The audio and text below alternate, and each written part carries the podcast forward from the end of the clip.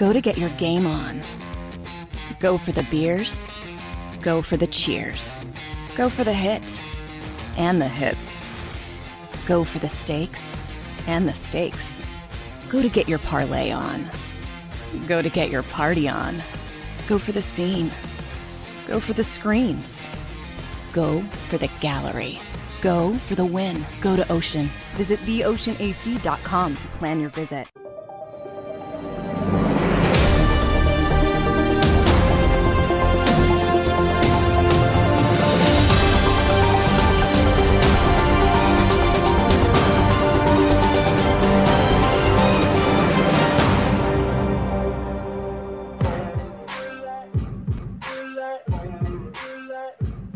Back at it again. It's the Football Playbook with your boy RSN, in the place to be, Rick Serritella, here at the Jersey Shore, broadcasting around the universe. You out there, all my chat room people waking up with me. I see you over there, Jeremiah, already getting it in. Hey, chime on in. Tell a friend that it's them again. Let me know where you're checking in from. This is the global show, the Football Playbook, here on JAKIB Sports YouTube channel, presented by Ocean Casino and Resorts. Where are you checking in from today? USA, Europe, Canada, Africa. I know you're out there. Show your boys some love. Let's get out to a fast start. Hit the like button if you liked the Football Playbook all week long. It's our third week in the books. Big Tone behind the scenes holding it down as usual. And we had some great guests yesterday. My guys, Dane Vandernat from the NFL PA Bowl was on, chopping it up. We had Neil Stratton from InsideTheLeague.com taking a dive into the Jalen Hurts potential contract negotiations. And I'm going to get into the Thursday Night Football later on in the show. Our good friend Eric Edholm from NFL.com will join us. We'll talk some of that Kansas City Chiefs victory last night. Check in on Justin Herbert's status. I know he took a blow to the ribs. And we'll get the finger on the pulse with the state of the Eagles. We'll go around the league a little bit with Eric Edholm. That's coming up at 10:30 Eastern, about 30 minutes from now. And then we'll come back with Coach Flip. John D. Filippo will join us again for a second consecutive Football Friday edition. I mean, I could have spoke the entire show, the entire day, talking ball with the Eagles' former coach. He's going to lend his perspective on the whole Eagles offense, how to prepare and game plan for the Vikings offense, which I think is more powerful, more explosive, more high octane than the Eagles, believe it or not. We'll get into all that with Coach Flip later on in the show. But I gotta start off with my man Jalen again, because haters are gonna hate. They just refuse to believe what they see. And I watched the Jalen Hurts presser yesterday. See a lot of comments floating around from the Philly media. See some of the guests on the JAKIB Sports channels, and it doesn't matter what Jalen Hurts does. There's always going to be haters. They refuse to believe that he's a good quarterback. You know why? Not because they don't believe Jalen Hurts is a good quarterback. No. They don't like his style. They don't like the way Jalen Hurts wins. And I got news for you. I watched that press conference. Haters going to hate. I'm going to speak for Jalen because he won't say it. I'm laughing at you. Really, I'm laughing at you now. That's what Jalen Hurts is saying on the inside. He won't admit that. I'll say it for him. Because he will have the last laugh when it's all said and done. I got news for you, and that's just the way it is. Okay? Now, the questioning, what a joke. I mean, the guy, I'll give him credit because I was laughing at the line of questioning. I think Jalen was kind of trying to hold in the laughter as well. I mean, about five different reports. I mean, I don't know if it was the same guy or different guy. They asked him like five different ways. Well, how do you avoid hits? How do you avoid contacts? He's like, what do you mean? Bro, I slide, lift some weights. You know, it's just 10 minutes of nothing. That's what the Jalen Hurts press conference was about yesterday. 10 minutes of nothing. And I got news for you. Jalen Hurts could play a little bit. Jalen Hurts can play a little bit. You might not like his style, but if you're the first person and the only person in NFL history to throw for 4,000, run for another 1,000 through your first 20 career starts, the only player in NFL history, and I still see people sitting here telling, I don't know. You can get it out. You can get it out. That morning visit. Yeah. Come on, son. Please. You know, the guy took this team right into the playoffs yesterday. He got off the snide 1-0. And I'm not going to name names. Then I hear somebody say, well, you know, he struggles picking up the blitz. Really? What are you watching? Because all I saw was a guy that picked it up immediately and did what he had to do to move the change when necessary. In fact, if you go back and rewatch the game, there are certain snaps where Hurts picks up the blitz pre-snap, and you could see it in his drop back and his footwork. He's already moving in the opposite direction from where the pressure is coming. You know why? Because he's picking it up. And the blitz was all day. Nobody got pressured more than Jalen, than Patrick Mahomes did. And he played extremely well. And he won that game. You can say what you want. Jeremiah, you could say, let's see what the results are. He hasn't accomplished anything. Well, his first-year starter right into the playoffs. Okay, so he came in year one. He learned on the job. Year two, he ran the team into the playoffs, literally and figuratively. And now this year, they're off to a 1-0 start. And I got news for you. We'll come back. The Eagles will win. Hurts will run it another 15 times, and we'll get the haters in here saying, oh, well, you know, you can't win that way. We'll see. We'll see. I do have my concerns about the hits. It's got to improve. 20 hits, way too much. The Eagles are leading the league in stats that they shouldn't be leading in. And, I mean, getting the quarterback hit and missing tackles on the defensive side of the ball. I think they had 15 missed tackles, led the NFL. Oh, by the way, yeah, 8 players sitting out practice yesterday. 7 of them just needed rest. Way to ramp up the conditioning, coach. We need rest. Rest. Week one. We need rest. Woo. Boy, oh boy. I know. Barrett Brooks on the Sports Take was saying to himself, man, I wish I could have played in this generation. Week one, we got days off. Who is it? Let's see. Fletcher Cox, you played terrible. You were so unconditioned. How can you give that guy a rest? Instead of giving Fletcher Cox a day off, I would just have him run laps all day if it was me. Landon Dickerson? Bro, what are you, 25 years old? You need a rest? Buckle up. Vikings are coming. Kidding me? You know, you want to give Brandon Graham a rest, Lane Johnson, Jason Kelsey, Sayamalu coming off the injury. Offensive line, I guess they played all the snaps. I get it. But Landon Dickerson, he's a young buck. Landon Dickerson needs a rest? Really? Josh Sweat, you didn't play well enough to have a day off, bro.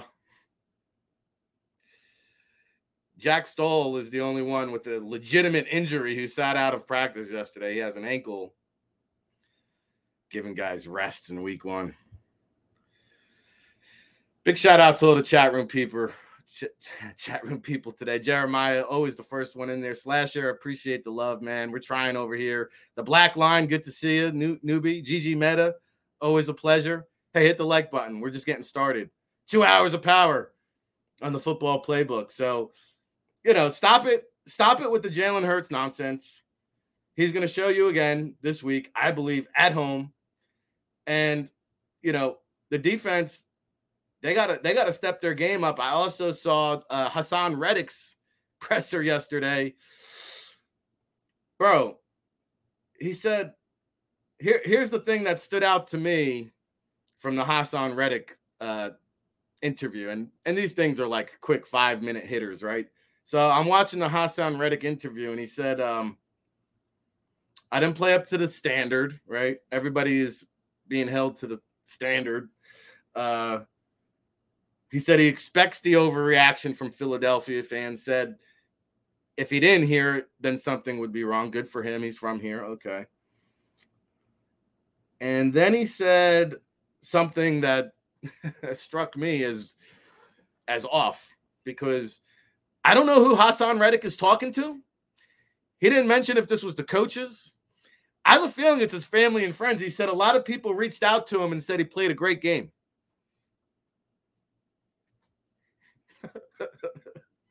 I had to do a double take. Really, Hassan? A lot of people reached out to you and said you played great? Well, you better step your game up. I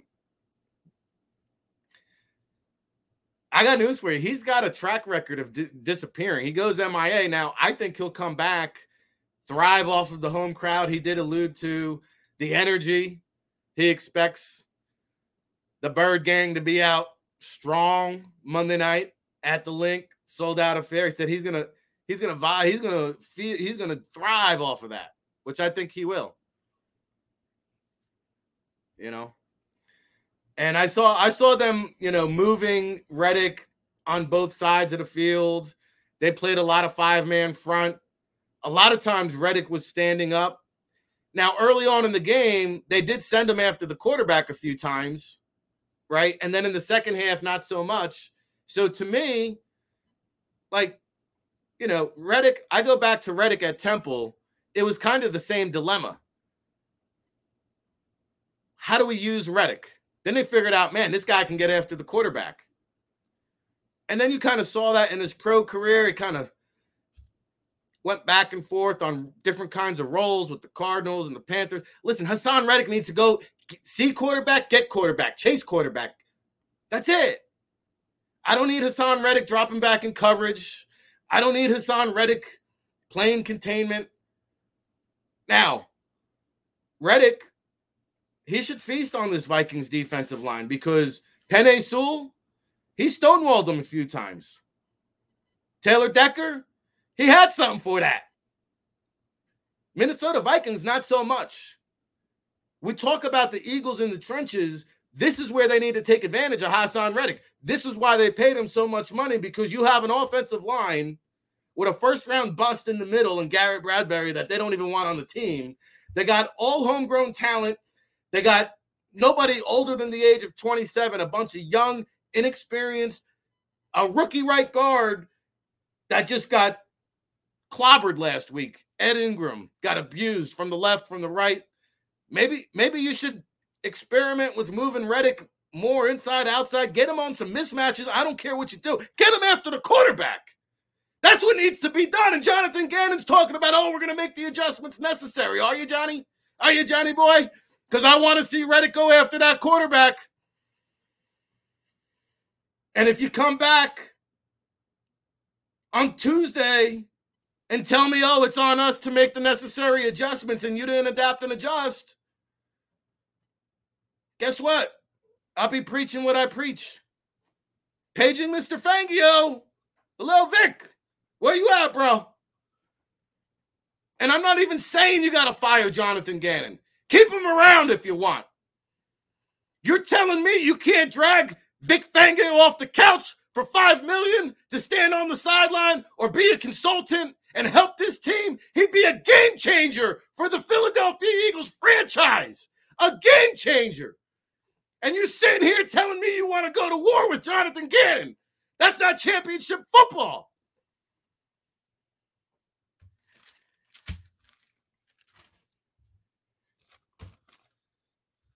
Hassan Reddick said he didn't recognize a lot of the coverages. He was thinking too much. You know, he was very conscious. He looks back and realizes, I didn't really recognize the coverages. You better understand. You better stick your nose in the playbook. Did Hassan Reddick get a day off yesterday? Maybe you could go pop in the film room. Jordan Davis is another one. Did you hear his comments? Woo. Did you hear Jordan Davis yesterday? I can't believe it's not all over Eagles today. Eddie Kratz, did you see this one? Jordan Davis said, I struggle with self-confidence. I was overthinking. No wonder why you played 22 snaps. Now I get it. Now I get it. I struggle with self-confidence. I was overthinking. Hey, Jordan. Maybe you should put a filter on the mouth. I'm not talking about eating. Some things, Jonathan Gannon, are better left unsaid. Jordan Davis, keep it to yourself. Okay, Rook? Rookie mistake. We'll give you a pass week one. Keep it to yourself. Okay? And, you know, Tone makes a good point. Like, is the Gannon defense making the players think too much? Well, in the case of Jordan Davis, he's a rookie. They're trying to find his niche in a role, so I get it while he's overthinking. Hassan Reddick has no excuses. He's a veteran player. That should not happen. Hassan Reddick should say, just keep his mouth shut, go stick his nose in the film room, and maybe go stick his nose in Jonathan Gannon's office and say, what are you doing, coach? I need to go chase the quarterback. Have you seen my film? And yeah, I think there is something to that, Tone. I think it messes with a player's head when he's wired to go get the quarterback and you keep telling him to play drop back coverage or containment. Yeah, that messes with your DNA. And he admitted it. He didn't recognize the coverages. Woo. Woo. Woo. You don't have some things to clean up. You got a lot to clean up. The good news is you're 1-0. The better news is there's a lot of room for improvement, but I got news for you. I mean it when I say it. Vic Fangio should be on line one because Jonathan Gannon, I see now. I see what everybody's talking about, and I saw it after week one. You want to keep them here? Fine. They need help. Bring in the dogs. Vic Fangio's a dog. I go to battle with that man. I won't go to war with Jonathan Gannon. And I think the players might feel the same way. Jordan Davis, I was overthinking because I lack the self-confidence. Woo. Says he needs to clean up his technique. Yeah, that's for sure. And he'll continue to keep playing with a chip on his shoulder. You know, maybe the Eagles should start doing some PR damage control. You guys need to put a filter on some of these mouths.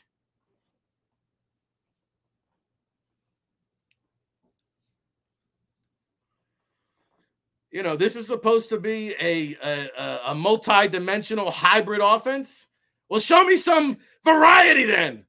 Show me Reddick coming off the edge. I don't care if he's standing up as a backer or a defensive end. Show me some pressure on Kirk Cousins. Otherwise, he's going to dink, and he's going to dunk, and he's going to slice, and he's going to carve this Eagles defense like a Thanksgiving turkey.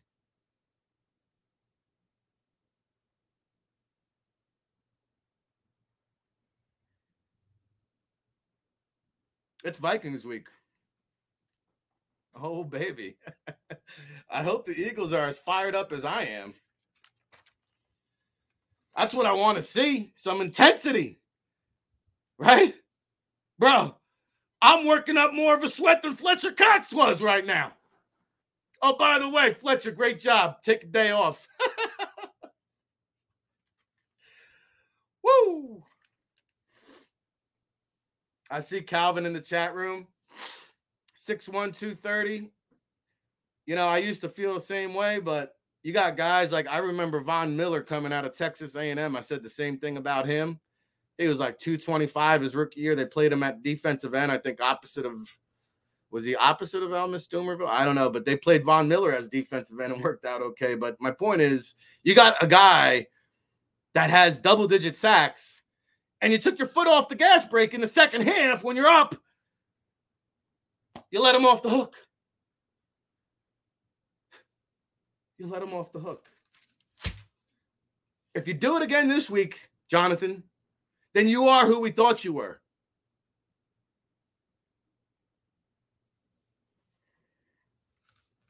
By the way, the injury report for the Vikings, the Eagles had 8 guys mispractice yesterday. Only one was hurt. That'll really bode well for the conditioning this week, huh? Fletcher Cox, take the day off. You're still tired. Hey, don't worry. We can't bring in Jordan Davis. He's not feeling real secure about himself. He's thinking too much. Man.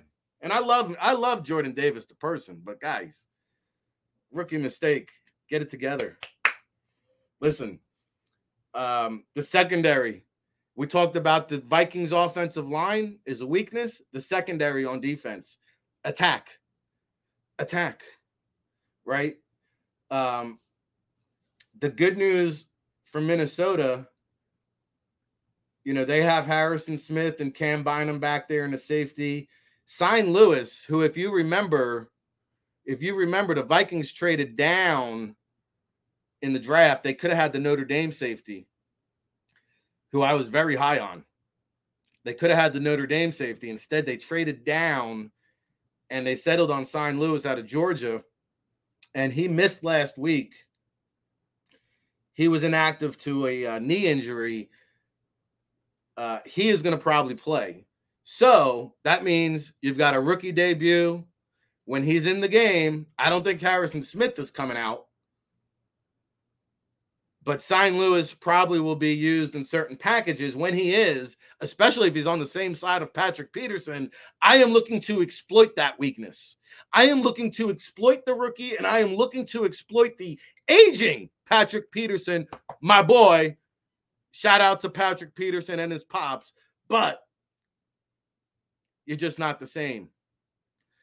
And I don't care if it's A.J. Brown, Devonta Smith, even Quez Watkins. You get Peterson, you take him to the house. Otherwise, you get caught up in a shootout with Vikings. It's not the game you want to be in. Now, they are getting Andrew Booth Jr., another first-round pick. I don't know. He might be out still. He had a quad injury. He showed up on the injury report.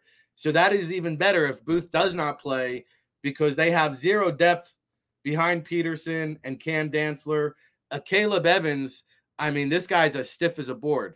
This guy has no hip flexibility, below average backpedal. Caleb Evans, terrible cornerback. Chris Boyd, we're talking bottom barrel. And that's why Cam Dantzler played 90% of the snaps and Patrick Peterson played 100% of the snaps last week, as I see. So they have zero depth at cornerback. Zero. Now, the problem is going to be Daniil Hunter, Zadarius Smith. Unlike the Eagles, who run the same Vic Fangio defense, Ed Donatell actually sends these guys after the quarterback. If you saw it last week, both Daniil Hunter and Zadarius Smith, and DJ Wanham, who's the backup to Zadarius, it was a party in the backfield. They all got in on the sacks, all of them. Which goes back to the point, it's not the personnel, it's the scheme. Get it? Ed Donatell, 31 years as a defensive coordinator. Jonathan Gannon, 1. You get it? It's not that complicated, people. It's not that difficult to figure out. All right. Now, the Vikings are going to use a defensive rotation on the defensive line. They like to rotate these guys. Dalvin Tomlinson, I think another former first-round pick, he got 64% of the snaps. Harrison Phillips had 59% of the snaps. Jonathan Bullard, 48% of the snaps. They mix in Blacklock from Texas A&M. He'll be in the mix. They got another guy, Lynch, they rotate in there. Patrick Jones II. So this is a 6 or 7-man defensive line rotation that the Vikings will be coming at the Eagles with. I like the Eagles' offensive line, but Mulata, Lane Johnson, this is going to be as big of a test as you get. It's going to be even more difficult than Charles Harris and Aiden Hutchinson. Hunter, Smith, and Smith looks rejuvenated. That's, you saw Tracy Walker, what he was to the Lions. I think that's what Zadarius Smith is to this defense. And you got two really good linebackers in the middle, Eric Kendricks and our good friend Jordan Hicks, who, oh, by the way, 14 tackles, a sack, a forced fumble, and a quarterback hit last week in his season debut. Hello, my old friend. Woo. Keep laughing at Jalen Hurts. Anybody know that Big Pun song from back in the day? Circa 2000, I'm laughing at you now. That's what Jalen's listening to on his way home from the NovaCare comp. I'm laughing at you now. It's going to be a close game. I'll get more into my predictions later on in the show. We'll get the perspective of D1, Coach John D. Filippo. But coming up after the break, our good friend Eric Edholm, one of the best in the business, will check in from NFL.com. I know he was watching the Thursday night football game very intently. We'll get his reaction to that. We'll get his take on the Philadelphia Eagles. And we'll get his finger on the pulse from some other news and notes from around the league. It's Rick Serritella, the Football Playbook. Smash that like button. We'll be back right after this.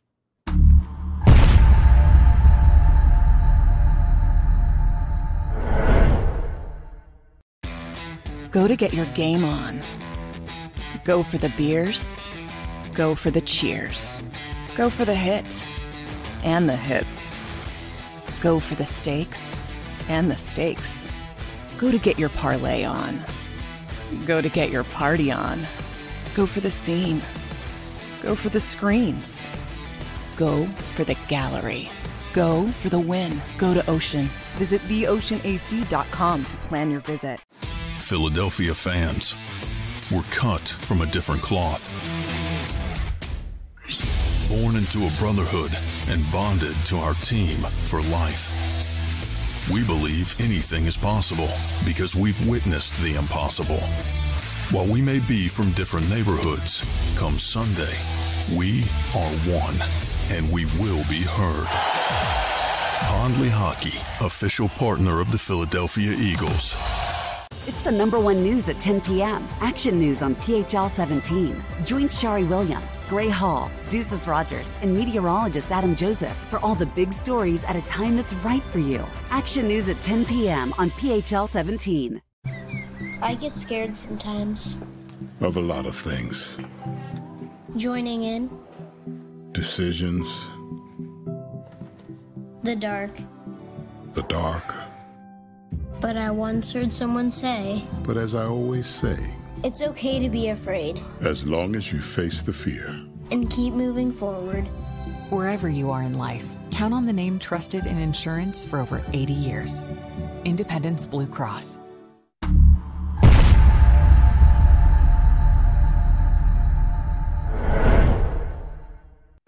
Welcome to Pondley Hockey. We've helped over 100,000 injured and disabled workers obtain benefits, as well as some of the biggest settlements in the state. If you've been injured at work, give Pondley Hockey a call. Go passionately. Go fearlessly. Go confidently. Go first! Go confidently towards your goals with First Trust, Philly's hometown bank for nearly 90 years, and the official bank of the Philadelphia Eagles. We're focused on getting you over the goal line. So go with conviction, go with trust, go Birds! And go forward with us by your side. First Trust Bank, the official bank of Philadelphia dreams. Oh, and go Birds.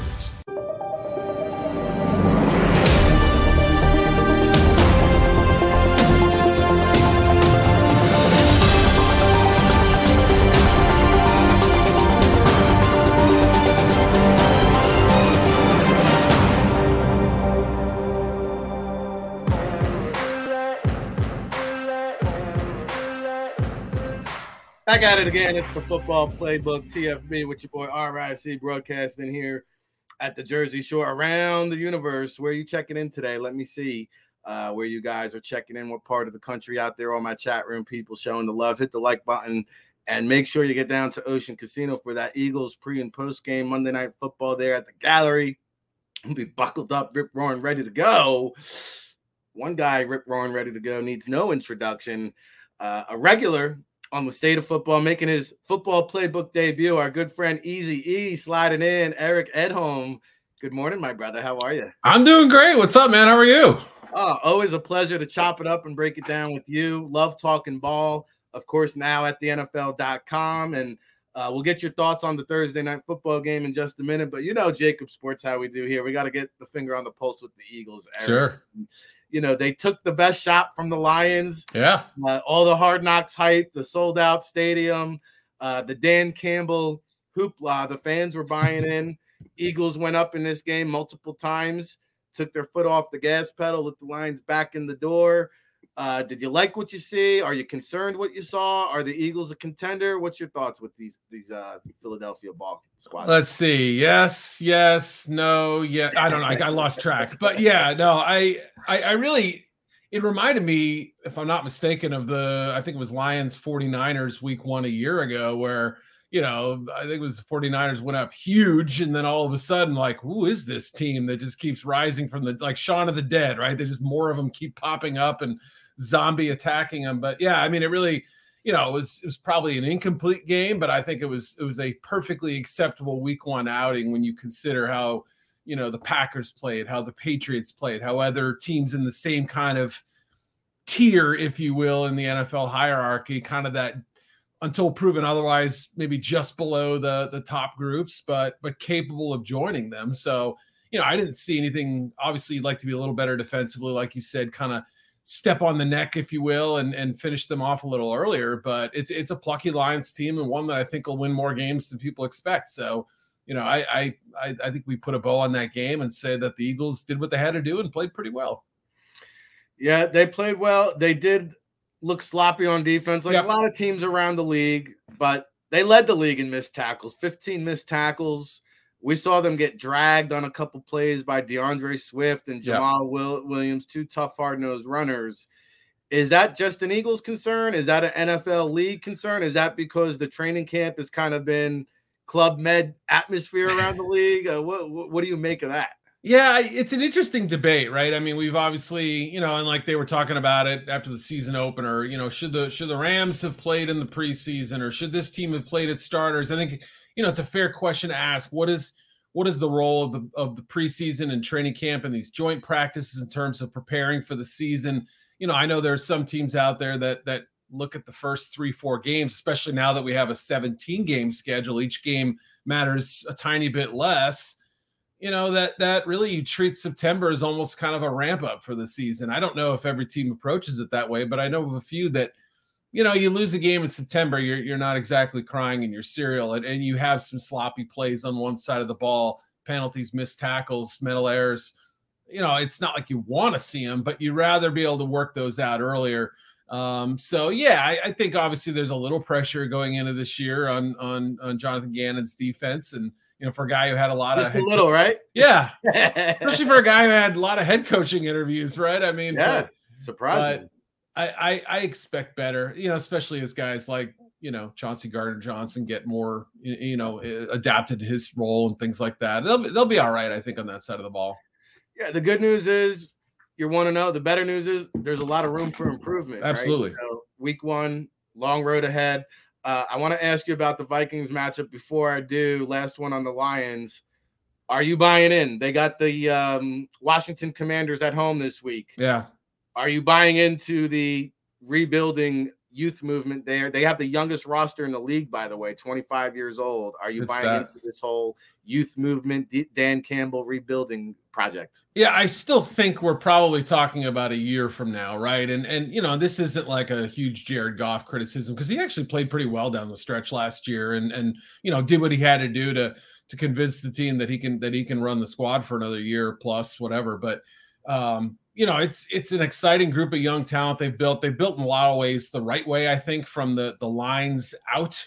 You know, offensive line is in good a shape as almost any team. Maybe Eagles are a little, you know, better or whatever. But, you know, there are a handful of teams above them and not many else. Defensive line, I think the depth is there. You see more standout players like Hutchinson. So it's exciting in that regard. Can they get better at corner? Yes. Can they get, you know, a healthy Jamison Williams to help that receiver group out? Absolutely. So, you know, as they start filling in the pieces, I think the easier found pieces too. You can find wide receivers. You can find some of those skilled guys. Corners are a little tougher, obviously, but the foundation I think is in place, and I don't think the Campbell excitement is going to wear down inside that locker. And maybe we get a little fatigued talking about it, but I think the players have bought in. I don't think it's a BS act or anything like that. No. And you look like my guy, Rodrigo, he embattles the gritty toughness attitude that Dan Campbell wants to take on. Hutchinson, he didn't exactly show up in the stat box, but he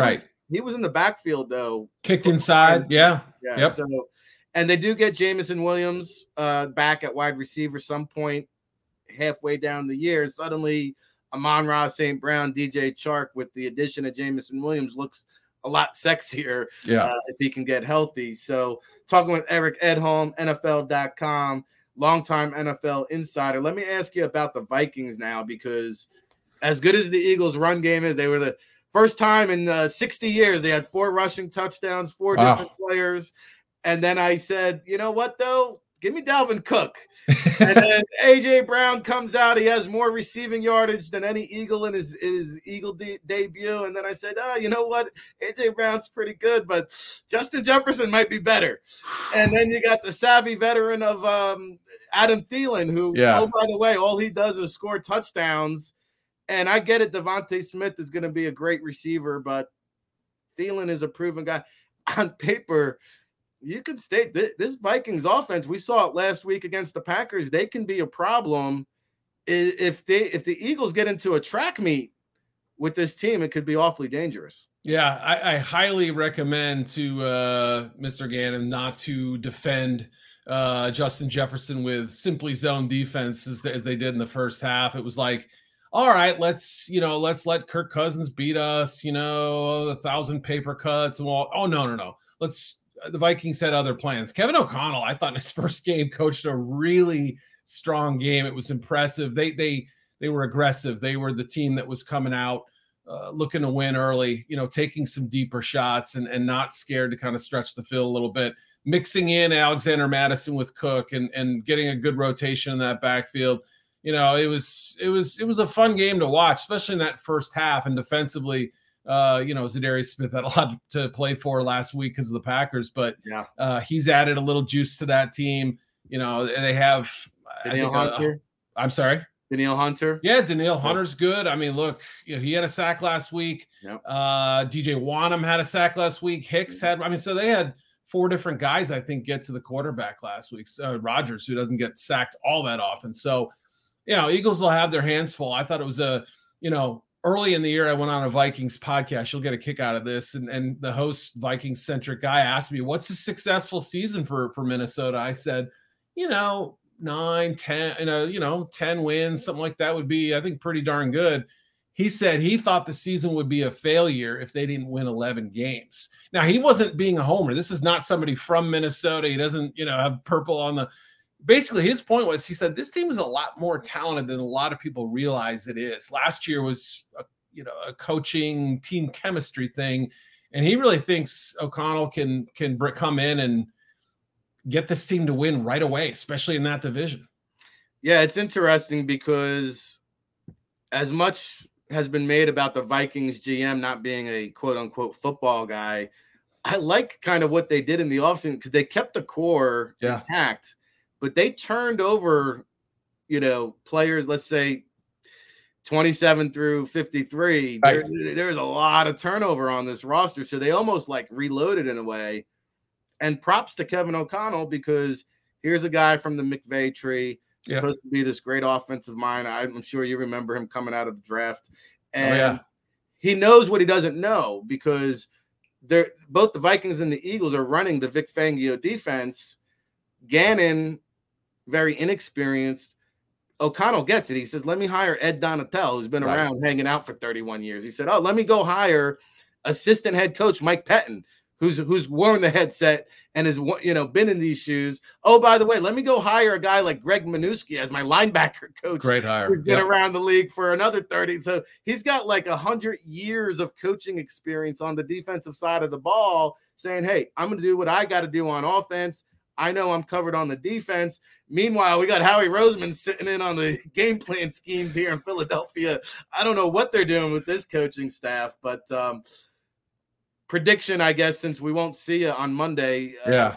Vikings and Eagles, who do you got there? Yeah, you made one quick point. You made a great point, too. What did Mike Tomlin do when he got the job in Pittsburgh? He kept Dick LeBeau on, ran a totally different defensive scheme. What did Matt Nagy do his first year in Chicago? Had Vic Fangio there, won Coach of the Year. I mean, it's the same concept, right? Like, trust good coaches to be able to handle things that you're not as exceptional at. So, I mean, I think the Eagles can win this game. I don't think there's any doubt about that, but they're going to have their hands full. I really believe the Vikings, even on the road, will come in and give them a good game. So I'm not allowed to give scores or point spreads because of the job, conflict of interest, all that. But I will say I think the Eagles will eke out a hard-earned victory that we look back on and say, a month from now and say, you can chalk that up as a pretty good win. I think, like I said, I think the Vikings are maybe not world beaters, but I think they're a better team in that upper middle class than maybe some people realize if the defense holds up, if the offensive line is better than it was the last couple of years. All right, we got Easy E bending the rules for us here on the That's why we bring him on. Eric Edholm, NFL.com. All right, now I'm going to need a little help. I can't lie. I had my hands full with the little one last night. Couldn't put her to bed before the game. So I was kind of back and forth between the baby and the game, and I know it was a close affair, 27-24. I know you did a big write-up on NFL.com. I got all my cliff notes out of the deal. Justin Herbert, I heard Brandon Staley say after the game, we think he's okay. I saw another report that we're waiting for x-rays. He could possibly miss time. Have you heard anything since on Justin Herbert? Yeah, I mean, I just know – traditionally those rib injuries, it can be, even if you don't have a break, there can be some cartilage that broke off. There could be, I mean, that's a really tender, painful area. Even if you're able to play, you may have to do it with some kind of a flak jacket on. They've got 9 days until the next game. And I'm forgetting who they're playing. Is it Houston or something? I can't remember, but I don't know, a little bit of a lesser opponent. So if they have to go to Chase Daniel for a week, it wouldn't be the end of the world, but yeah, as soon as Corey Linsley, the center, and Trey Pipkins, the right tackle, left the game, second half, totally different. Pressure was in Herbert's face. He had clean pockets in the first half. That was not the case in the second. And, he took a shot from Mike Dana, and it's the fact that he stayed out there when it looked like he could have easily tapped out. There was one throw where he just gave up. He just couldn't even complete the ball. And then he rips a dime on 4th and 7 for 40 yards or whatever. Tough kid, man. I'll tell you what, he's got some grit. So the Chargers are a talented team, but that was I think last night was an exercise in, or just a reminder of learning how to win games is such a crucial thing in this league. And that franchise has yet to kind of master that. And I hate to just boil it down. It's been multiple coaching staffs the last 10 years, whatever, but man, it's they've got to get that down and learn how. They're up 10 points, and I know it's Mahomes, but still, you drop a pick six, you let chance, you throw one yourself the next series. That's bad enough at home. It's impossible to win on the road against a good team like that. I jumped off the Chargers bandwagon this year, Eric, because I picked them the last 3 years in a row. My team, the dark horse contender. They're my team. It's like Krusty the Clown when he was betting on the Washington Generals. They're due. They're eventually it'll happen, right? I mean, okay, we've had enough. It happened for Clemson. Remember, Clemson used to have that reputation in college. They changed it. So yeah, you're right. I'm not fully jumping off yet. Good one. I like that. Eric Edholm always breaking it down, chopping it up here on the Football Playbook. Now, Herbert had 334, 3 touchdowns and interception. You mentioned Chase Daniels. Man, I can't think of I don't know what the word is. Hustler. Well, yeah. I was going to say, I can't think of a better clipboard holder than clipboard Jesus, Charlie Whitehurst, right? I mean, this guy's been collecting a paycheck over a decade in the league. It feels like, his days at Missouri. I mean, that was 13 years ago, and he could still, he could steer the ship if need be. Sure. But it is a significant downgrade. What else? I saw my guy Xander Harvath in the end zone for their second straight week. Tied for the league in receiving TDs, I believe, or at least it's crazy, right? He caught one in 4 years of college. Now he's got two in two games. Unreal.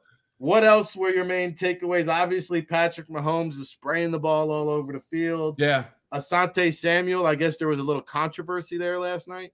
If there was, I missed it. Well, he dropped the series before Jalen Watson ran the 99-yard pick six. Yeah. Mahomes threw kind of a bad pass, honestly. It was, those fade passes in the corner of the end zone that he was trying to find Forts, and he threw it more on a line, and Samuel stepped right in front, had it in his hands. Remember, his dad in the Super Bowl almost ended that game against Eli and the Giants, and he just couldn't squeeze it, and they score. The next drive, Chiefs go all the way down, and then Watson completes the deal, what Samuel couldn't. So I don't know if there was something beyond that. I may have missed it, but yeah, that was, it's just plays like that, you got to make in this league, and you got to be able to, they had about three passes of Mahomes. One was called back by penalty, and it was kind of a weak call, to be honest. They call legal defensive contact. I didn't see it. I've seen far worse on no flag plays, but those are the plays that, if you're going to sort of be a little more passive and sit back. They blitzed a few times, but if you just can't let those go through your hands. No doubt. And Watson, what two great stories, right? Jalen Watson, a 7th-round pick, I think, out of Washington State. That's right. And he makes his presence felt. And then Justin Watson had a touchdown, my guy from Penn. Yep. I always tell the story about how he ran a 4.38 at the Penn Pro Day. Yeah. And then me and the Patriots, we couldn't believe it. So we measured the 40-yard dash, and it came out to be 38 yards, Eric. Did it really? Did it really? It's funny because that's one of those urban myth things. Clemson's 40-yard dash is really 39.2, and Penn State and Notre Dame and all these schools, you hear it. I didn't. That's hilarious. Yeah, we were standing at the finish line looking at our stopwatches. Wait a second, I didn't see that 4.3 speed on film. Let's bring out the chalk and measure this bad boy. So pretty telling though that when Mecole Hardman goes out of the game, which he did, he got hurt and banged up. He comes out for a series. He's replaced by Justin Watson. He's now their backup speed. He's the Marquez Valdez Scantling, I guess, of what Green Bay was before. So. It's interesting. And JC Jackson was in coverage on that play and did not play it well. Got roasted right off the snap. So good for the Watson boys. Unrelated. No relation. Yeah. Well, and give Mahomes credit where credit is due, man, because they just keep remaking this offensive line. They keep losing the weapons. It doesn't matter. Watkins, Tyreek Hill, no longer here. It's next man up mentality. And I think Mahomes is still special. Yeah. As good as it gets. Pound for pound. He's the best value on the dollar, I think. I don't care what he's getting paid. He's worth every single penny of it. Not enough. Eric Edholm here, NFL.com. All right, Eric, let's get just some quick takeaways from week one. Anything that stood out to you? We mentioned the Vikings beating the Packers. That was a little bit surprising to me. I thought the Vikings – I was mixed on the Vikings coming in, so that surprised me a little bit. Yeah. Houston Texans, I heard you mention they're not that great. I think they could give some teams some trouble. We saw that against the Colts already. Nick Cesario has done a really good job of drafting. You see the gems. He finds Davis in the third. He finds Damian Pierce in the fourth. This guy's finding great value. I think the Texans, just like the Lions, you might not see it in the win column. Yeah, I think it's going to be a tougher team. I could be wrong. What were your thoughts from the week one takeaways? Yeah, Davis Mills is better than I think some people are giving him credit for. I don't know that he's some world beater or anything like that. Right. I don't want to go over. He's overboard. A game manager. Yeah. He's, it's a kid who was pretty highly recruited coming out of college. And, he just didn't play a lot. So, they might be able to sneak up on some people. There's no doubt about that. And, I think the offensive line is still an issue they have to figure out. But you see the pieces coming together in the secondary with I'm blanking on the LSU corner.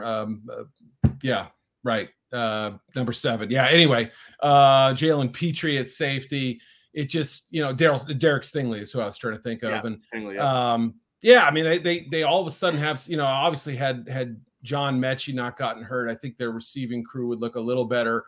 and not gotten sick, I should say. Yeah, that was a tough one. Yeah, it was a tough one. And but Stingley took a little bit of cahoons to draft that high because there was some talk about, you know, he may not go in the first round. Texans didn't have any hesitation.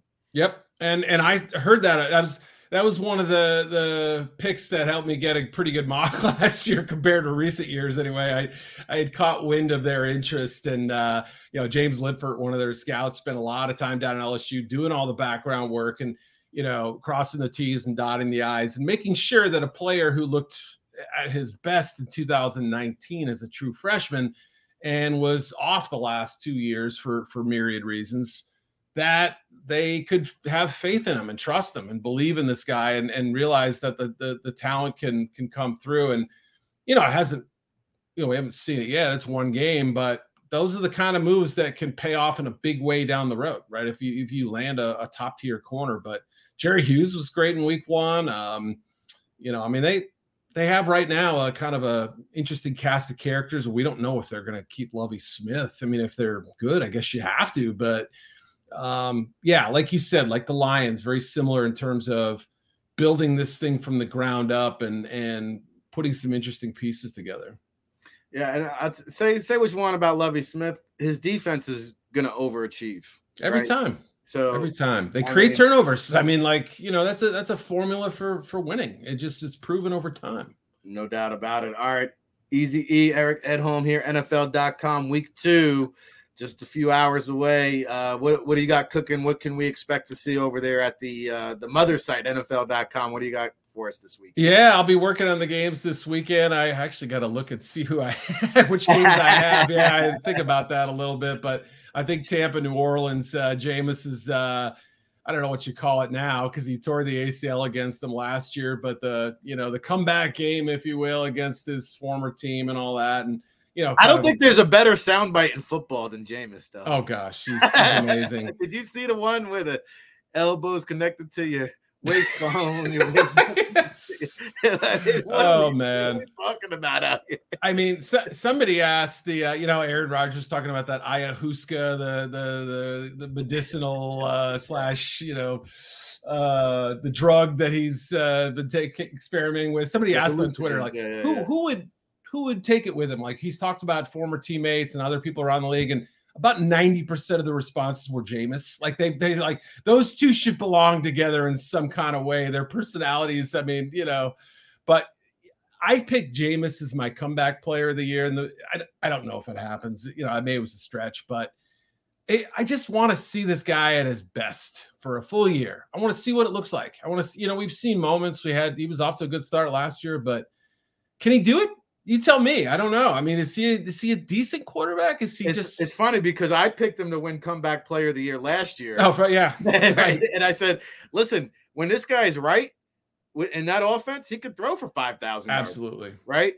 So that's the kind of quarterback he is. But yeah, it's been a health and durability issue more than a performance issue, I think. And man, he's got the weapons there. Olave, you know, Mike Thomas is a big if, but when he wants to play, he could be a huge game changer. So my guy Marquez Callaway makes some plays. They got Tyson Hill is still somewhat of an X factor. So Kamara, Kamara. I mean, so and the Saints, they're another one. They let their foot off the gas.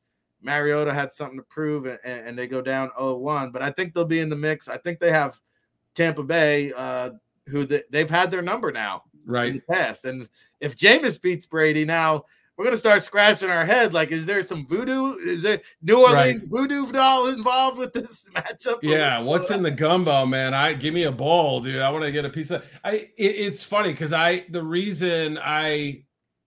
probably a flawed logic, but the reason I didn't pick the Bucs to win the Super Bowl once we got into the playoffs last year was that Saints defensive performance against them on Monday night. I think it was Monday night or Sunday night. I don't remember, in Tampa, 9-0 game or some crazy thing last year. It was one of the more dominant performances defensively of the year. They completely got in his head. And I thought people are just going to copy that plan, but I don't know if you can. I mean, they have a unique sort of setup there. A good defense though. And Dennis Allen, people I've talked to and, you know, who maybe were, you know, questioning the move have said he's done a really good job of just Not trying to be Sean Payton, not, you know, having learned from his first head coaching experience. Maybe there's coach of the year type stuff if he wins 10 games.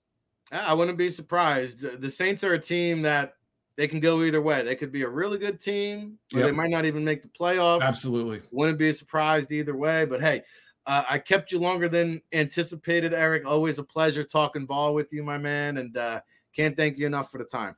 I appreciate it, man. I get around you, we just start blabbing, man. I know that's what happens. Good times with good people. I love it. We'll, have a good day, we'll do it again someday, my friend. You got it. That's Eric Edholm. Make sure you go follow him on Twitter. One of the best reporters there is in the business. He's been doing it a long time, just as long, if not longer than I, and he probably doesn't appreciate me showing our age, but hey, we've been doing this damn thing a little bit here. We got 1 hour of power in the books. When we come back, we'll kick off our second hour of power. We'll have NFL predictions later on in the show. Coming up next, we got former Philadelphia Eagles quarterback coach and longtime NFL coach John D. Filippo will join us here on this Football Friday. It's all brought to you by the Ocean Casino Resorts. Buckle up! Hit the like button. We'll be right back.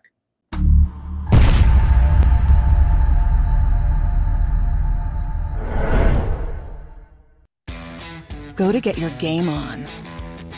Go for the beers. Go for the cheers. Go for the hit and the hits. Go for the stakes and the stakes. Go to get your parlay on. Go to get your party on. Go for the scene. Go for the screens. Go for the gallery. Go for the win. Go to Ocean. Visit theoceanac.com to plan your visit. Philadelphia fans were cut from a different cloth, born into a brotherhood and bonded to our team for life. We believe anything is possible because we've witnessed the impossible. While we may be from different neighborhoods, come Sunday, we are one and we will be heard. Pondley Hockey, official partner of the Philadelphia Eagles. It's the #1 news at 10 p.m. Action News on PHL 17. Join Shari Williams, Gray Hall, Deuces Rogers, and meteorologist Adam Joseph for all the big stories at a time that's right for you. Action News at 10 p.m. on PHL 17. I get scared sometimes. Of a lot of things. Joining in. Decisions. The dark. The dark. But I once heard someone say... But as I always say... It's okay to be afraid. As long as you face the fear. And keep moving forward. Wherever you are in life, count on the name trusted in insurance for over 80 years. Independence Blue Cross.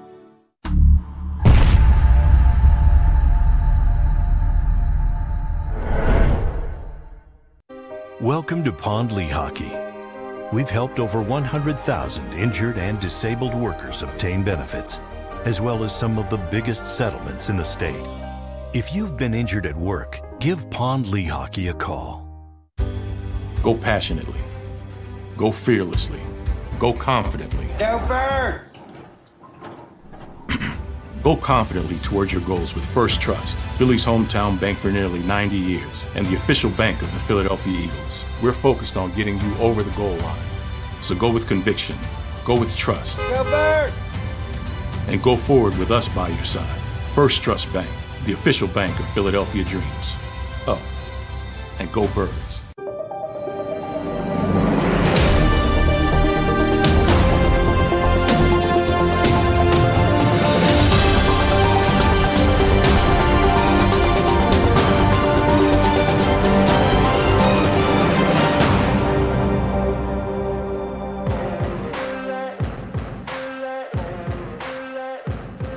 Back at it again. It's the Football Playbook with your boy RIC and the place to be. Rick Serritella, telling like it is when it comes to NFL, NFL draft, Eagles football. Hey, it's your home for real football talk. It's what we do here at JAKIB Sports. It's all Eagles all the time from 7 a.m. to 6 p.m. We got Tone holding it down behind the scenes until the 12 o'clock hour where Sports Take will take over, followed by Big Sills, the Dan Silio Show. And oh, by the way, Eagles pre and post game over there at the gallery, Ocean Casino, Monday Night Football.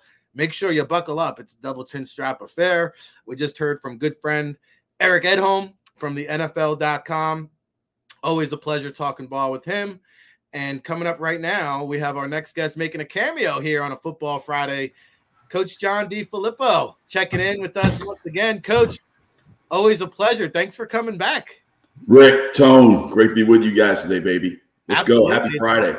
Yeah, it's a Football Friday, our second Football Friday of the season. And, I don't know if you saw my show. I'm all fired up, ready to go. Me too, man. I feel your energy, Rick. Dang, let's go. Let's do it. Let's dive right into it. Jalen Hurts, to me, is a guy that just wins football games. I don't care how he gets it done. It's not always the prettiest. He was blitzed 15 times last week. Only Mahomes was blitzed more. I thought he fared well. Now, I will say, Coach, it's concerning when a quarterback takes 20 hits a game. It's concerning when he's taking helmet-to-helmet hits. And it's concerning to do that over a course of 20-plus games, which the Eagles hope to play. However, that's who Jalen Hurts is. So how do you approach this style of play? Do you kind of talk him down a little bit? Do you let him be the improviser that he is? Can he sustain that style of play over the long haul, do you think? Yeah, let's start with the positives with the Eagles in terms of first off, anytime you go on the road in the NFL and score 38 points and is a good thing. I don't care who you're playing. I don't care who the other team is, who the other coach is, who the other quarterback is. Doesn't matter. You go on the road and score 38 points. That's a great start to the season, with a big game Monday night against Minnesota coming in. So, you're 1-0 in the win column with this, a guy that's going into his second year as a full-time starter. So that was unbelievably positive right there. To get to your point, when you coach these guys, you got to be really careful to not make them robots. And Jalen's been doing what he's been doing for a long, long time. And I tried to get on my All-22 last night. And it wasn't letting me, but I did as much research as I could in terms of him running. And a few times I saw him get down under people where he wasn't taking a direct shot. Now they probably still counted that as a quarterback hit. I think all hits aren't created equal. And so, what I have experience in is coaching Carson Palmer later in his career, in Oakland. And, I'd always be like, hey, Carson, man, take off and go, because he'd just stand back there. He'd flip. That's part of my game. He goes, I'm 6'5", 240 pounds. That's part of my game. I can stand in there to the last minute and take those shots. So, that taught me a lot in terms of you got to be careful and you got to let these guys play the way they play. And so I think if you're seeing him try to get that extra yard, before he gets out of bounds and getting blasted on the sidelines, to me that hit is created a little bit higher on the chart than a guy that's sliding and getting touched.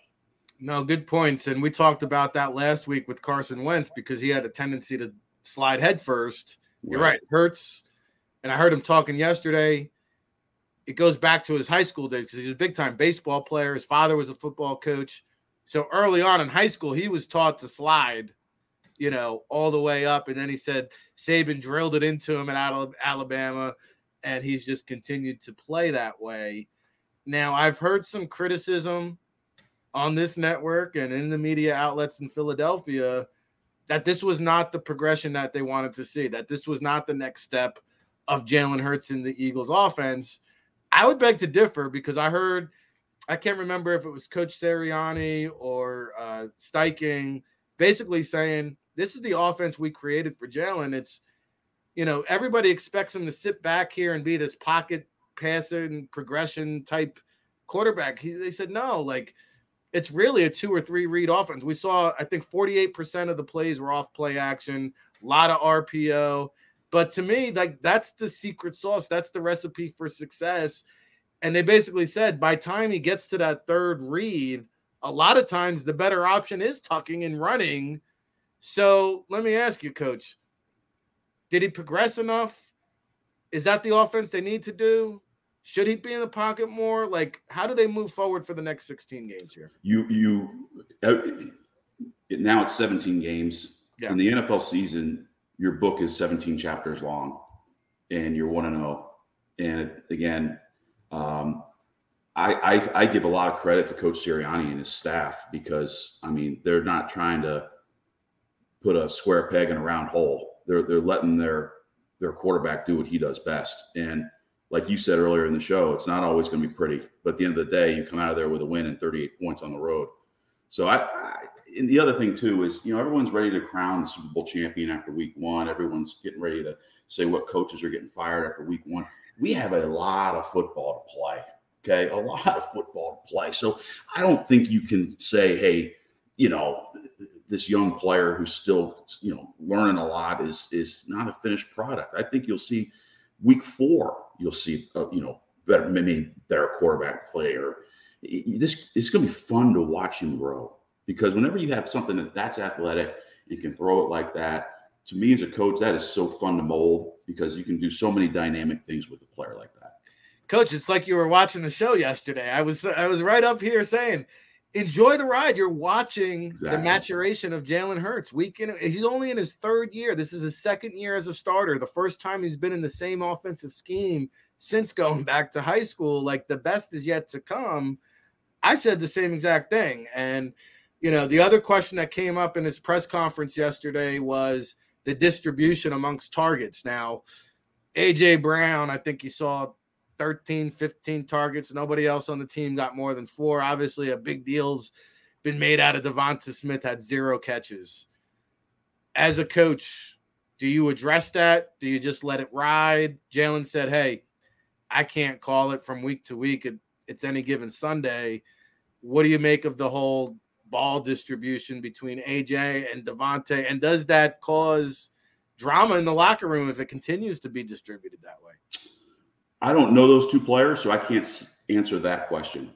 But, you know, from what I hear, those two guys are tremendous people. So I doubt that. From coaches that I have a lot of respect for, say those two players are tremendous people. So I doubt that. Your game plan changes each week.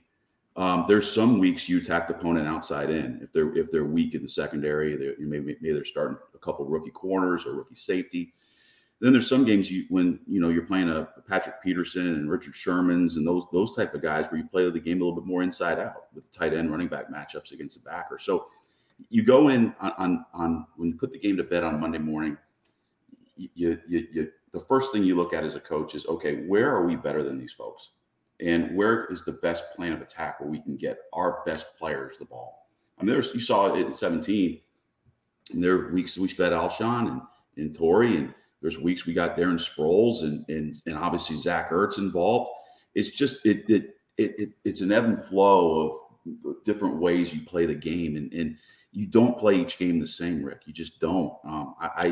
I've been told by people, you know, I ask defensive coaches, what do you do against a team that's struggling against the blitz? We blitz. What do you do against a team that's struggling against throwing against zone? Well, we play zone. It's the same way on offense. Yeah. If you're playing a team that's struggling against the run, you run it.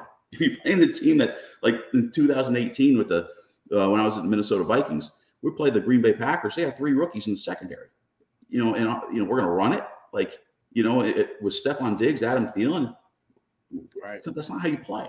So that's a philosophical thing, and people may disagree with me, and that's fine. We can sit around and have a Diet Coke and talk about it, but. You know, that's what I believe in. I think you watch the Eagles and, you know, they attack people differently each week. It's really impressive. Yeah, put a little caffeine in my Diet Coke there, Coach. Yeah. You got Coach John D. Filippo here with us on a Football Friday, a Fair Football Playbook. Rick Serritella here with you. Make sure you hit the like button. So I want to ask you about the Vikings offense in a second here, but you mentioned the game plan changes from week to week. I actually like the running game plan. We saw 4 different rushers from 4 different players. It hasn't happened in 60 years here. To me, like, I liked what I saw from Miles Sanders. I think this might be the committee approach, might be the best way to maximize his potential.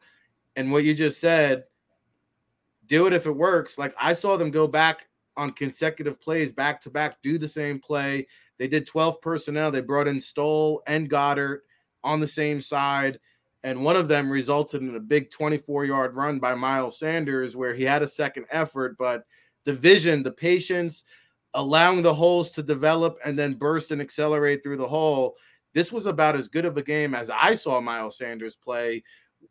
Would you said every game plan is different. Now, would you stick to that recipe of success and kind of employ the committee? We saw Kenneth Gainwell get in on the action. Even Boston Scott got more reps than I think a lot of people anticipated. Did you like that style of I think it depends on the running back room you have. There's certain runners that, you know, need some carries to get it going a little bit. You know, when I was in 19 with Leonard Fournette, you know, Leonard that year, he had 1,300 yards rushing, 700 yards receiving. Leonard was better as the game went along. And, you know, so some backs are better as the game goes along than some guys. You know, it just all depends on the player to me. Like there's some guys that can, you know, maybe their body type's different where you only want them to get 10 to 12 rushes a game, maybe 8 rushes a game over the course of the season, you know, and multiply that times 17. So I think it all depends on the player. Obviously, it worked last week for the Eagles, so you know I would anticipate seeing the same thing going forward. By the way, your guy, playoff Lenny, did you see the hit he delivered on Micah Parsons? Who was that? I'm sorry. Leonard Fournette. He blew up Micah Parsons last week. Did you happen to see that one, Coach? Yeah, that was a really nice chip block. Yeah, blew really him nice. Up. And Micah was coaches don't like those. The offensive coaches keep rewinding that in the film room on Monday night. Yeah, Parsons was a little bit upset about it, but he lit him up. That was a fun one. All right, hey, we got Coach Flip here. It's an honor and a privilege anytime we can talk with the old ball coach. You mentioned your time with the Vikings. The offense really is explosive. I don't think you want to get in a track meet with Justin Jefferson, Adam Thielen, Dalvin Cook. The Eagles had a tough time wrapping up and tackling, and we saw Jamal Williams and DeAndre Swift carry some defenders. We saw missed tackles all over the field. They led the league in missed tackles last week, 15 missed tackles. This Vikings offense is even more explosive. The Lions put up 35. This team is capable of being even more if you allow them to. And I made an argument like, hey, as good as A.J. Brown and Devonta Smith are, the Eagles fans don't like to hear it. Give me Justin Jefferson and Adam Thielen. That's a heck of a 1-2 combination. Going into this matchup, how do you kind of – you're not going to stop Justin Jefferson, right? No. But how do you kind of try to contain him? No, and there's certain things – you know, it's funny you say that because when you're a coordinator, you do these things called production meetings. And, you know, when you're at the national game, it's usually Joe Buck and Troy Aikman when you're an NFC team. That's the way it was. I don't know. I know they're in Amazon and all that now. Yeah, right. But Troy Aikman said something to me that was really hit home and made a lot of sense. He goes, you know, this will be interesting to see because the defensive coaches on both sides of the football in this game are really good. You can double people like the Patriots did against us with Thielen and Diggs. Okay. Your receiving core, this is what Troy told me, is only as good as your third option, okay, whether it be a tight end or a receiver. Because if they try to take two people away and double on third down, okay, they're going to get their yards on first and second down with play action. They're going to get their yards. But when it's nut-cutting time and it's 3rd and 8, okay, who's your best third option? And it made a lot of sense to me. So I think you're going to see that. It'll be interesting to see who that third option is on both teams, number one. Number two, I think the last time, well, in 2018, we came to Philadelphia when I was in Minnesota the year after the Super Bowl and played the Eagles and won. And it was a dogfight. And this game's going to be a dogfight as well. I mean, it's the opening game in Philadelphia at the Link. And I mean, that place is going to be loud. It's going to be I'm back. Okay. It's going to be awesome atmosphere. I think, you know, I do think Minnesota is going to try to come out and run it a little bit early. I do. That wouldn't shock me at all. Kevin O'Connell is a really good football coach. I worked with him in Cleveland. He was the quarterback coach when I was the OC there. And interesting. So okay. It's going to be a really good game, And did we lose Coach there for a moment, Tone? Hopefully we pop him back over there. I don't know. He crossed paths with Kevin O'Connell. I definitely want to pick his brain on that if we can pop him back up. You're listening to or you're watching, if you're on YouTube, to the Football Playbook with Rick Serritella, RIC, and a place to be, presented by Ocean Casino Resorts. Why don't we take a quick break, Tone? We'll see if we can pop Coach back on, and we'll be back right after this.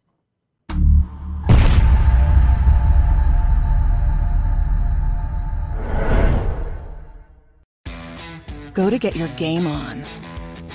Go for the beers. Go for the cheers. Go for the hit and the hits. Go for the stakes and the stakes. Go to get your parlay on. Go to get your party on. Go for the scene. Go for the screens. Go for the gallery. Go for the win. Go to Ocean. Visit theoceanac.com to plan your visit. Philadelphia fans were cut from a different cloth. Born into a brotherhood and bonded to our team for life. We believe anything is possible because we've witnessed the impossible. While we may be from different neighborhoods, come Sunday, we are one, and we will be heard. Pondley Hockey, official partner of the Philadelphia Eagles. It's the #1 news at 10 p.m. Action News on PHL 17. Join Shari Williams, Gray Hall, Deuces Rogers, and meteorologist Adam Joseph for all the big stories at a time that's right for you. Action News at 10 p.m. on PHL 17. I get scared sometimes. Of a lot of things. Joining in. Decisions. The dark. The dark. But I once heard someone say... But as I always say... It's okay to be afraid. As long as you face the fear. And keep moving forward. Wherever you are in life, count on the name trusted in insurance for over 80 years. Independence Blue Cross.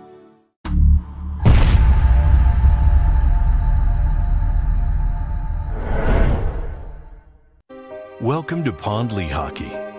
We've helped over 100,000 injured and disabled workers obtain benefits, as well as some of the biggest settlements in the state. If you've been injured at work, give Pondley Hockey a call. Go passionately. Go fearlessly. Go confidently. Go first! Go confidently towards your goals with First Trust, Philly's hometown bank for nearly 90 years, and the official bank of the Philadelphia Eagles. We're focused on getting you over the goal line. So go with conviction, go with trust, go Birds! And go forward with us by your side. First Trust Bank, the official bank of Philadelphia dreams. Up and go Birds.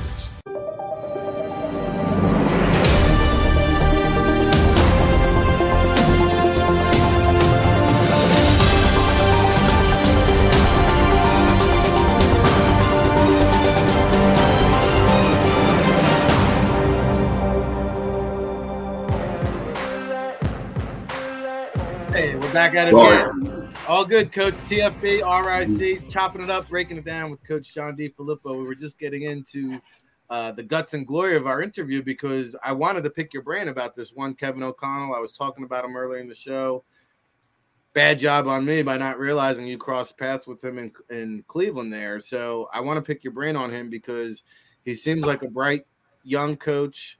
I remember him coming out, it seems like yesterday, covering him for the draft, but he's from the Sean McVay tree. I really like the coaching staff he surrounded himself, a very well-experienced staff. Seems like he knows what he doesn't know. I'm curious, you worked day in and day out with this man in the building. What can you tell us about Kevin O'Connell? Yeah, my first time I crossed paths with Kevin was actually the New York Jets. He was a player for us. He had gotten released by the New England Patriots, and we signed him with the Jets. That's right. So, and then that's where Mike Pettin and I crossed paths. And then that's where Mike Pettin and Kevin and I all crossed paths, was at the Jets. And then we all ended up in Cleveland together. Kevin is a very humble guy, very bright. I think I would agree with that. I don't think Kevin has the ego to where if he's going to listen to people. He's got really good coaches on that staff. You know, you got Mike Pettin. You got Ed Donatell. I mean, those two guys on the defensive side of the football are Greg Minuski. Yeah. And, you know, so he surrounded himself with really good people and guys that have been in the NFL a long time. Kevin is going to be aggressive. Everything will be very, very detailed. You'll see ways that, you know, they're going to have different ways that they know they can, try to get after the Eagles a little bit.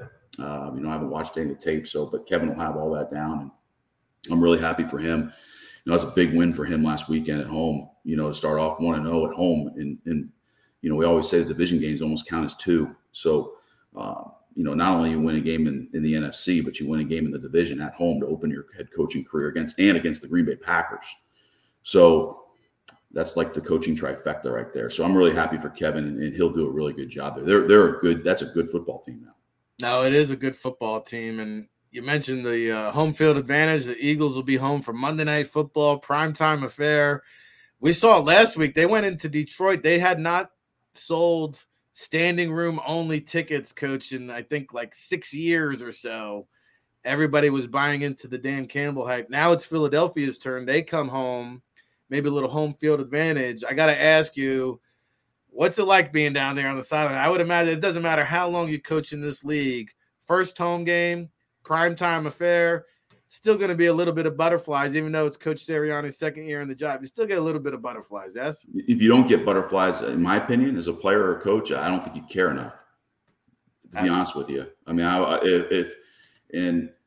we're all human, and, I can relate a little bit. I've been on both sides of that, not in the first opening game, but in 2018, I'm the OC of the Vikings, and we come into Philadelphia, and it was I don't know when I got cut out. So when I got cut off there, so we ended up winning the football game, but it was a dogfight, and it's going to be that on Monday night. The Eagles fans, like they always are, will be fired up and ready to roll, which is always an impressive. It's one of the best home field advantages in all football. I don't care if you're talking high school, college, or the pros.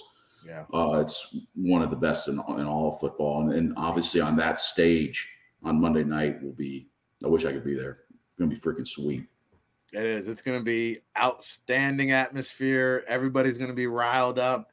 The Ocean Casino is gonna have the pre and post game down there in Atlantic City, and we will see. Kirk Cousins is a guy, as you alluded to, he could sit back there. He could pick you apart.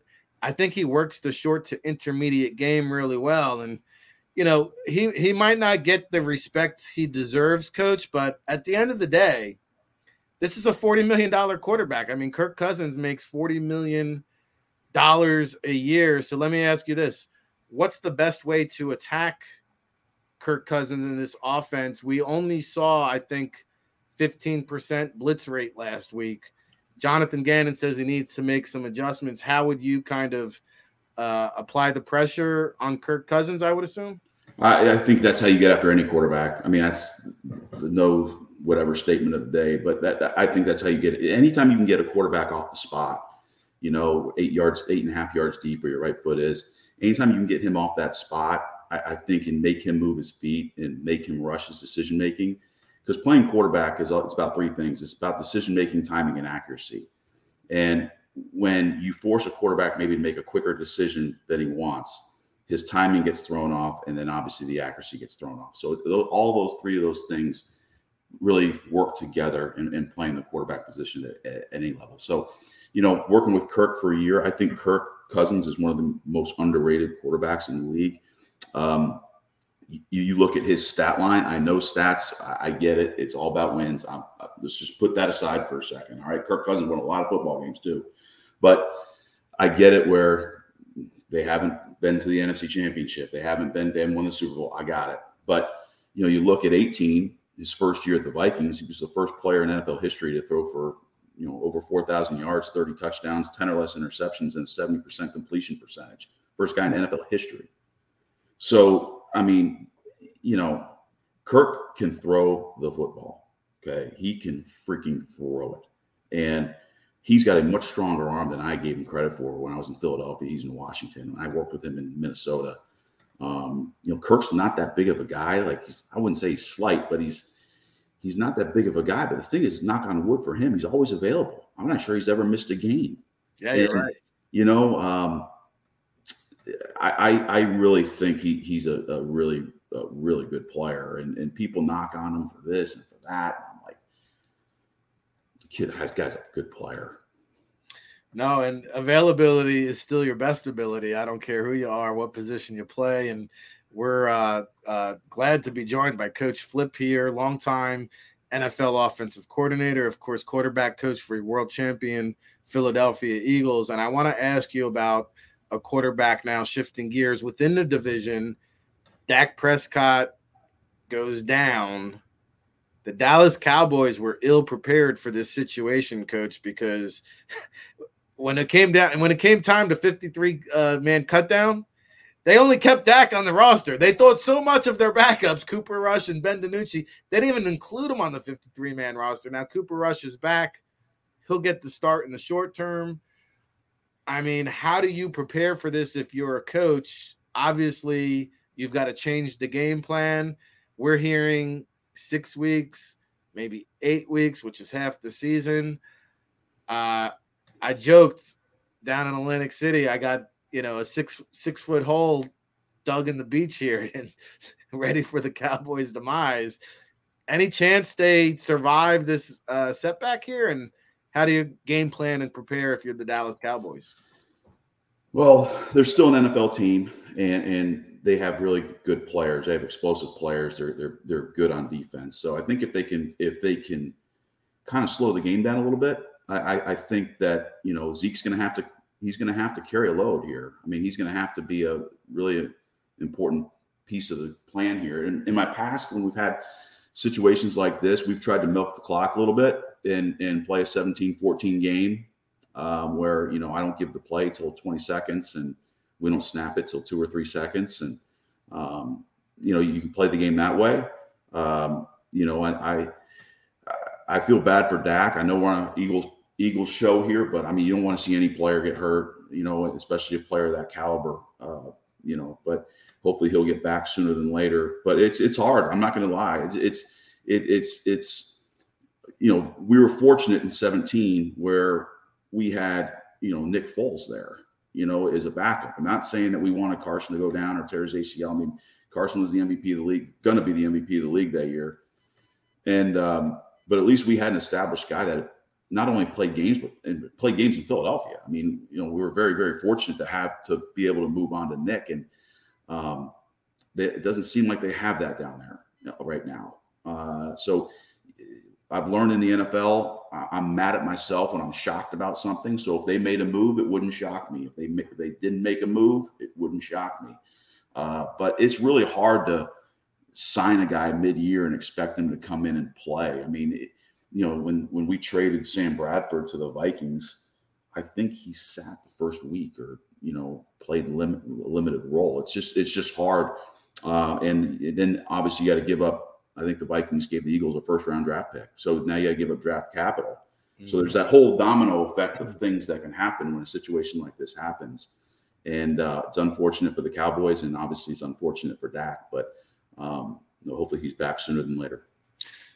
Well, you mentioned good friend Nick Foles. If I was the Dallas Cowboys, I'd be maybe making a phone call, putting in an inquiry there if I was Jerry Jones and Will McClay.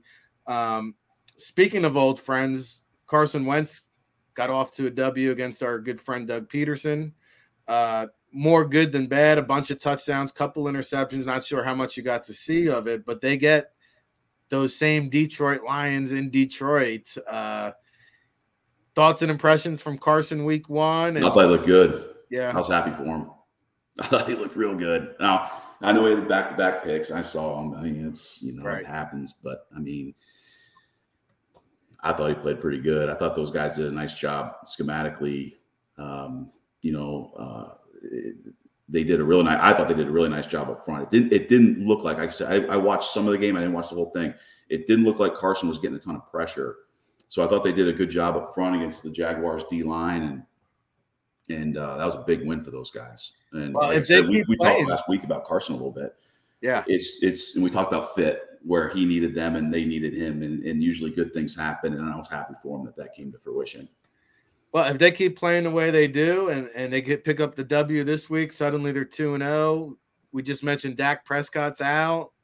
Suddenly the doors open again. It's funny in the NFL, Rick and Tone, how when you start stacking those games, that's when it becomes fun, because obviously you're winning, number one. Obviously that's winning's fun. We all know that. But every game now becomes a little bit more important. When you get on a roll, man, there's a little flow to the season. Like, you know, hey, can we dig ourselves out from a 3-game losing streak? Hey, can we not start reading the press clippings after a 4-game winning streak? You know, hey, let's challenge ourselves to do this. Let's challenge ourselves to do that. So you're always battling either side of the coin, you know, and that's part of the fun part of navigating through an NFL season. Yeah, I think it's about getting hot at the right time, too. Like in 2017, you guys were riding high into the playoffs. It's about that, too. You know, you don't want to shoot your load too early and peak too early, because it's a long season, especially with the added game. It's a gauntlet, right? And so we'll be keeping an eye on that for sure. The New York Giants have a lot of hope and optimism, too, after week one. And I think they've got an easy matchup. I think Carolina. So suddenly the NFC East could become a lot more difficult than Eagles fans had anticipated. We talked about it last week, how it was going to be an interesting division. Yes, and we did. Boy, yes, we it's did. True. And it's going to be fun to watch. And like I told you guys last week, Coach Daboll now, I told you, it changed the whole script and trying to establish something there. He went forward on that 2-point conversion, and hats off to him, man. I'll tell you. Great, I said, great job. Brian, biggest day balls of them all, man. And good for that play. What? That is gutsy. And why not, right? Why not? Why not? I love that. I love it. Okay. And you know, my dad grew up a huge Giants fan because he grew up in Massachusetts. So I grew up like following the Giants. I still follow the Giants. I worked there for 2 years. But obviously they've been down and out. If you're a new coach, right, and they've been down and out the last, what, 8 years, 10 years? A decade. Yeah. Right? I mean – And why not? Why not go for two? Yeah. Your first game as a head coach, you get trying to establish new culture. Even if you don't get it, the players know that you had trust in them. Period. Yeah, the even Giants, if you don't get it, it's going to still go a long ways. And my hats off to Coach Daboll. I've been impressed with him for a long time. Yeah. But now I've gotten to just be around him a little bit. You know, even more impressed. I think they got it right. Finally, because they were really antsy to get Coughlin out of town, and they went through the coaching carousel there, right? They went through Shermer and McAdoo and Judge, and finally, they got a guy that I can believe in. And let's be frank, the Giants are an all-time historical franchise. The league is just a better place. It is. New York Football Giants. It is. It's like the NBA, and I know we're on the NFL show here, but the NBA is better when the Knicks are relevant. It just is. It's more fun. You Absolutely. Know, it's just more fun. And the same way with the Giants. It's more fun when the Giants are relevant. And it's hard to believe over the last 5 years, the Giants and Jets are tied for the worst record, believe it or not. So I knew that, but I wasn't going to say that on the show to throw dirt on the grave, you know, but I knew that stat and when I read that about a month ago, that kind of blew me away a little bit. Yeah. Well, I know, Coach, we're keeping you a little bit longer here. I want to get your thoughts and impressions on some other quarterbacks, some other week one thoughts. Yeah. We saw Patrick Mahomes again last night. I didn't get to see too much of it, but, you know, we mentioned Hurts was blitzed, I think, 15 times. Mahomes was blitzed last week 21 times. He saw 5 touchdowns in week one. He had another near flawless game, 24 for 35, 2 touchdowns, 0 interceptions. The Chiefs keep on winning games despite the cast of characters seem to continue to turn over and change. But this Patrick Mahomes, I mean, I just said last segment, he is the best pound for pound, dollar for dollar player in the NFL. I would agree. I mean, you know, there's some defensive players that are really good that can change the game, you know, with a sack, fumble, or whatever. But this guy touches the ball every single snap. I mean, you're waiting as a fan or as a teammate or as a coach when you're watching this guy. What's going to happen next? Okay, so you're going to throw a sidearm pass. Is he going to spin out and throw the ball 60 yards down the field? You're just waiting. You're on the edge of your seat watching this guy to see what's going to happen next. And it's a lot of fun. I mean, I was out there this spring to watch them in their mandatory camp, and the thing that's I don't think it's talked about enough because he's so dynamic in what he does, is there's no doubt who's in charge on that field. Like when you watch their practice, I mean, it's you can really tell the maturation in that piece of his game is, you know, to where it needs to be for a franchise guy. I mean, there's no doubt who's the sheriff out there, you know, and obviously Coach Reed is the boss, but when it comes to the practice and the all that, he runs the show. Yeah, and they've done a great job, you know, patching the offensive lineup year to year. And then, you know, Justin Watson comes out of nowhere. You know, McCole Hardman is stepping up now. And Tyreek Hill, it's like we don't even notice, right? It's amazing. And obviously they have the dynamic tight end. I mean, he opens up a lot of things and for the outside guys as well. I mean, you have to always have a body on that guy, on Kelsey. And when you have a dynamic player, I swear you have dynamic court. Let's talk about like a dynamic receiver. People are always like, well, you know, he only affects, you know, eight plays a game. No. Okay. So this is where I've had some vocal discussions with people in the past about receiver play is it helps the run game because a lot of times you have to play two high safeties when you have a dynamic player, like a dynamic wide out of Justin Jefferson, A.J. Brown, two guys like that we're going to see on Monday night. You have to account for those guys every single play. So a lot of times that opens up things for other people. It opens up the run game. It opens up a lot of things. So they have not only a dynamic quarterback, but they have another dynamic player in the skill position. That opens up a lot of things for everybody. Yeah, I would say Kelsey's the best tight end in the game right now. So when absolutely you have two best players at their position on the same offense, Mahomes and Kelsey, wow. And we have a term I've used. I don't want to say we. A term I've used in the run game with tight ends is just lose with dignity, man. Like, you know, you don't have to be a trained killer like in the run game, but lose with dignity. And Kelsey blocks his butt off in the run game. So not only is he dynamic in the pass game, but that guy is not a liability in the run game at all. And so, again, it just shows you great players want to be great at everything. They want to be great at everything. No, you're right. And I would argue Rob Gronkowski probably didn't get enough credit for his blocking capabilities. Agreed. Big plays catching the ball, right? But he absolutely Gronk. I mean, you see him get just as fired up after he pancakes somebody than he does in a touchdown pass. Yeah, no doubt about it. Hey, Coach Flip here with Rick Serritella, the football playbook coach. I know you got to go. Any other performances from week one? Anything that stood out to you? Anything else that you want to talk about before we let you boogie? Yeah, I'd be shocked if we don't see Joe Burrow bounce back. You know, I'd be really shocked that he's too high character a kid, and they're too good on offense for him not to bounce back. I think, you know, Josh Allen will continue to play well.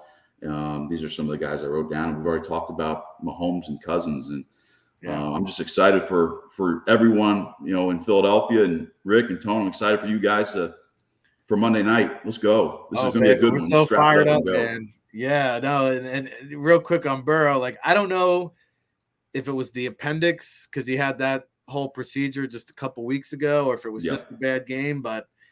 If I was a betting man, I would say he's probably not going to turn the ball over 5 times, probably the rest of the season at any single right.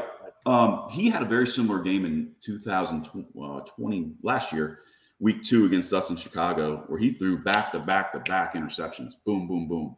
One of them returned for a touchdown, and obviously they went on to win the Super Bowl. An interesting study, which now I had, like I told you guys, I have a lot of time on my hands. An interesting study to talk about that I don't think it's talked about enough is – what's the win-loss ratio of teams that did not play their starters in the preseason? You know, that would be, in my opinion, answer to that.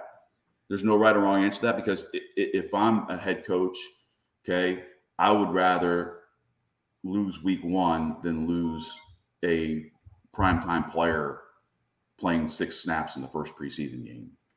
You know, I'd rather roll the dice and say, hey, you know what? I'm gonna go to Vegas and bet my money that this player is gonna continue to do this as he gets more playing time and more comfortable.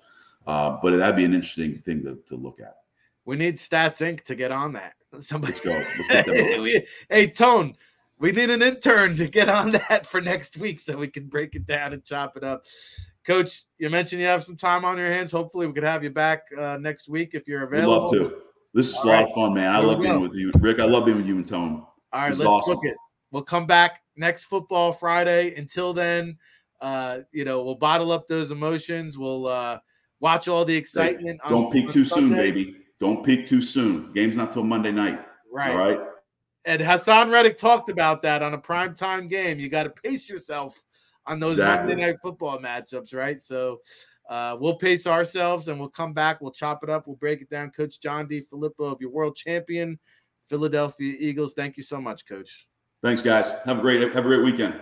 Hey, what's better than that? Talking with Coach Flip on a Football Friday. It's the Football Playbook brought to you by Ocean Casino Resorts on the JAKIB Sports Channel. Make sure you hit the like button, subscribe to the channel. Hey, we're going to go around the league right after this when we come back after we pay some bills. Go ahead, Tom.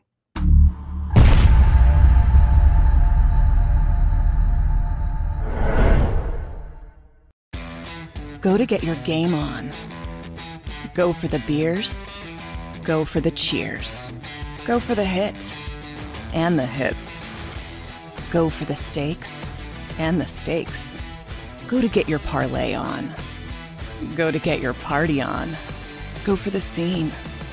Go for the screens. Go for the gallery. Go for the win. Go to Ocean. Visit theoceanac.com to plan your visit.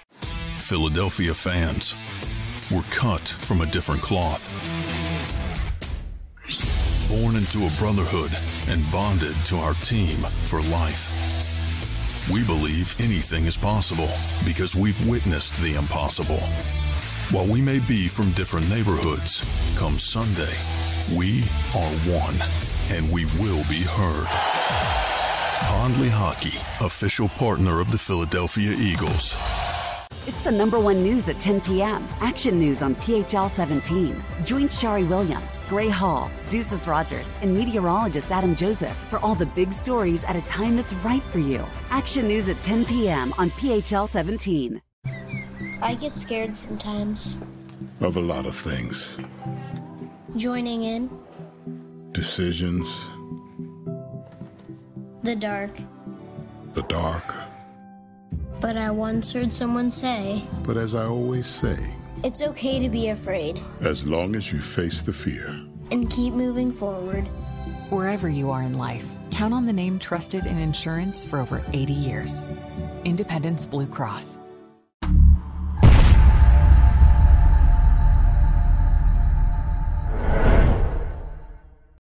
Welcome to Pondley Hockey. We've helped over 100,000 injured and disabled workers obtain benefits, as well as some of the biggest settlements in the state. If you've been injured at work, give Pondley Hockey a call. Go passionately. Go fearlessly. Go confidently. Go first! Go confidently towards your goals with First Trust, Philly's hometown bank for nearly 90 years, and the official bank of the Philadelphia Eagles. We're focused on getting you over the goal line.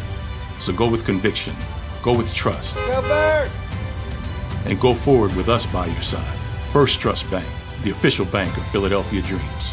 Up and go Birds.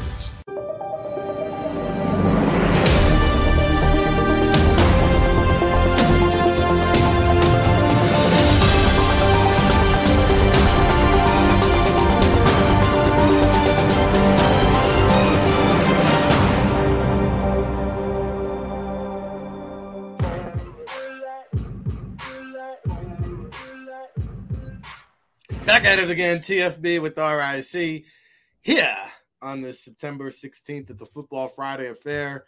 Can't believe we got almost 2 hours of power in the books, man. Shout out to all the chat room people. Appreciate all the old faces, the new faces, Jeremiah, Sean, 007, Monster, GG Meta. What a great job out of Coach Flip. You heard him just say he'll be back here next Friday for another Football Friday affair. We had Eric Edholm from NFL.com.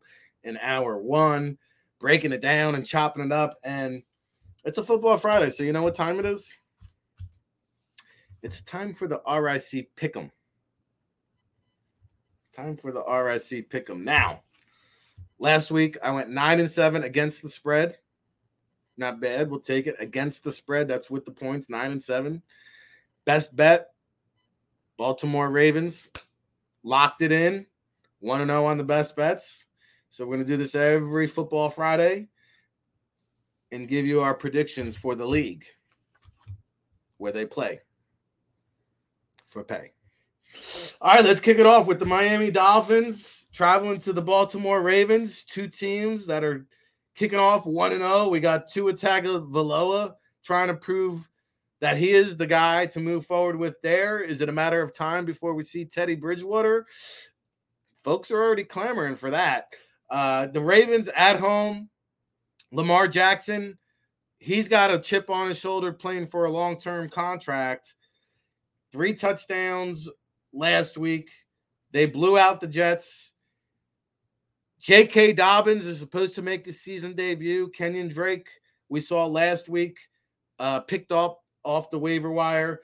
You know, at the end of the day, Baltimore is going to be too much for this Miami Dolphins team to handle. I feel like Lamar Jackson is on a mission, and he's out to make a point. And you know what? We're doing these picks on the Superfly here. Not only am I going to take the Ravens -3.5, I'm going to double down on Baltimore as my best bet of the week again. Again, I'm going to double down on the Baltimore Ravens. I think this is a blowout. Over under 44.5. I got Baltimore 38-17, taking care of business. That is your Baltimore Ravens. They trashed the New York Jets last week. We talked about the Jets being the bottom of the barrel of the league. Quite frankly, a laughingstock. Robert Saleh, you are, you know, Krusty the Clown, and we got a Krusty the Clown reference from Eric Edholm. Robert Saleh might be wearing the Krusty the Clown costume for Halloween. That's because he said he's keeping receipts. He's got receipts on New York media that doubt him, that doubt the New York Jets. Well, Coach Saleh, keep my receipt. I got the Browns covering the 6.5 points because, quite frankly, your team stinks. It's terrible. It's terrible. And Jacoby Brissett is going to beat you. I got the Browns in this one. Coach Kevin Stefanski, too much firepower. Nick Chubb, 141 yards rushing last week. Kareem Hunt, 70 scrimmage yards. Amari Cooper, a technician in the receiving game. Donovan Peoples-Jones had 6 catches for 60 yards last week. Just too much firepower, even with Jacoby Brissett in there. Joe Flacco can't keep pace with this cast of characters. Sorry, Corey Davis. Sorry, Elijah Moore. You just don't have what it takes. I'm going to go Browns minus the 6.5. The over-under 39.5, probably an under on that one. We talked about the Washington Commanders. They're going to go up there in Detroit. Maybe not as much fanfare, not as much crowd ambiance. We shall see. I'd be impressed if the Lions sell it out again for the second week in a row. The Washington Commanders, you just heard Coach Flip say he liked what he saw from Carson Wentz, 27-41, 313 yards. Yes, he had the 2 interceptions, but the good outweighed the bad. 4 touchdowns. However, I think the Lions are a tough out. I really do. I think this is going to be a tough ball game. I don't think it's as high scoring as the Eagles game. I do think it goes down to the wire. I'm going to give the Lions a slight edge here at home. The point spread has come down here in Vegas. At one time, it was 3 points, I believe. Now down to 1. The money is coming in on Detroit. I'm going to take the Lions getting the 1.5. I don't think they need the stinking points. I think the Lions win this game outright, probably under on the 48.5, but give me the Lions over the Commanders at home on this football Sunday. All right, Indianapolis Colts at Jacksonville Jaguars. Colts could not take care of the Texans last week. Jonathan Taylor, 175 scrimmage yards. Naheem Hines also getting into the action with 6 catches. He's that 3rd down back, 50 yards receiving out of the backfield. the Colts have an interesting dynamic with Matt Ryan coming in. They've had a kind of revolving door at the quarterback position. I think the Colts are built for the long run. I know they didn't take care of business in week one against the Texans. They came out with the tie. We just mentioned the Jaguars lost to the Washington Commanders last week. I liked what I saw out of Trevor Lawrence. They've got a 1-2 combination of their own in the backfield, James Robinson, Travis Etienne. However, I think the Colts go on the road down there in Jacksonville. They're going to come away with the W. 3.5. I think it's a coin toss game. It probably comes down to a field goal. Man, this was tough. The hook is getting me. I'm going to go with the Colts. I think the Jonathan Taylor touchdown run at the end will be the difference in this one. We'll lay the 3.5. Not feeling great about it. 45 over and under. I think that's an under. Buccaneers, minus 2.5 over the Saints. The Saints have had the Bucs number. They won the last 7 in a row. It's hard to believe. The Saints have won 7 in a row. They lead the all-time series 39-21. They actually shut out the Bucs when they met in last December, 9-0. They also won in the shootout, 36-27 in October. Todd Bowles taking over the reins. Dennis Allen taking over the reins. 2 new first-year head coaches. I have to believe the Buccaneers get off the snide on this one. How many games in a row are the Saints going to win?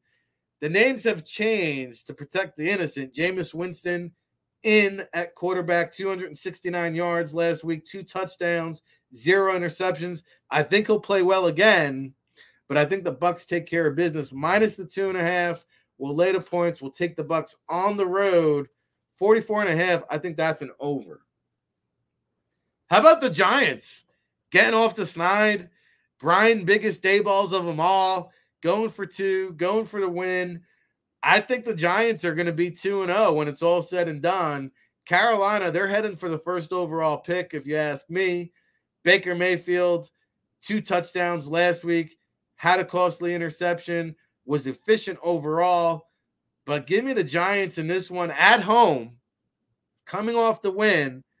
They're riding high. Kayvon Thibodeau says he's going to play, but I think Saquon Barkley is going to be the X factor.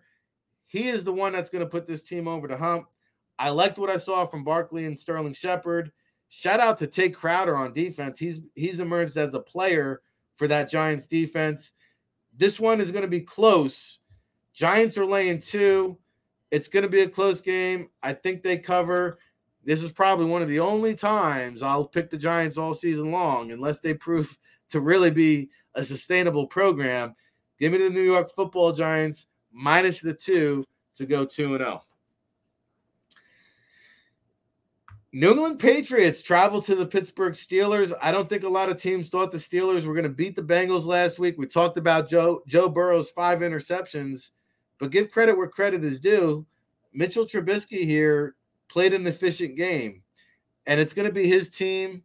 Najee Harris is going to alleviate some of that pressure. I think the Steelers have a very good balanced offensive attack. You can't discount the playmakers, whether it's Deontay Johnson, Chase Claypool, Pat Freiermuth, the baby Gronk. The Steelers have underrated weapons here. I think Pittsburgh is going to control the game. This one is a very low over-under at 40.5. It probably will be a low-scoring affair. I see these another 2-point spread. I think the Steelers get the win at home. Alex Highsmith, coming out of Charlotte, know him very well. He's just a high-motor guy. Not the most talented, not the most athletic, but his motor is nonstop. And Alex Highsmith had 3 sacks last week. You know why? Because of effort and energy. So when you talk about Highsmith up front, Miles Jack in the second level, Cameron Hayward's always a problem. Minka Fitzpatrick had 14 tackles and a 31-yard interception return. Don't be surprised if Minka Fitzpatrick strikes again, not Ryan Fitzpatrick, who you saw on the Amazon pregame. Give me the Steelers minus the 2 points there. Rams minus 10 over the Falcons. I see the time clicking away. I think the Falcons are going to be in this game. I'm going to take the Falcons plus the points. I did not like what I saw from the Rams week one. Maybe a little Super Bowl hangover. Double-digit points in week two is too much. And I'll say the same for the Seahawks. Get nine after that week one performance.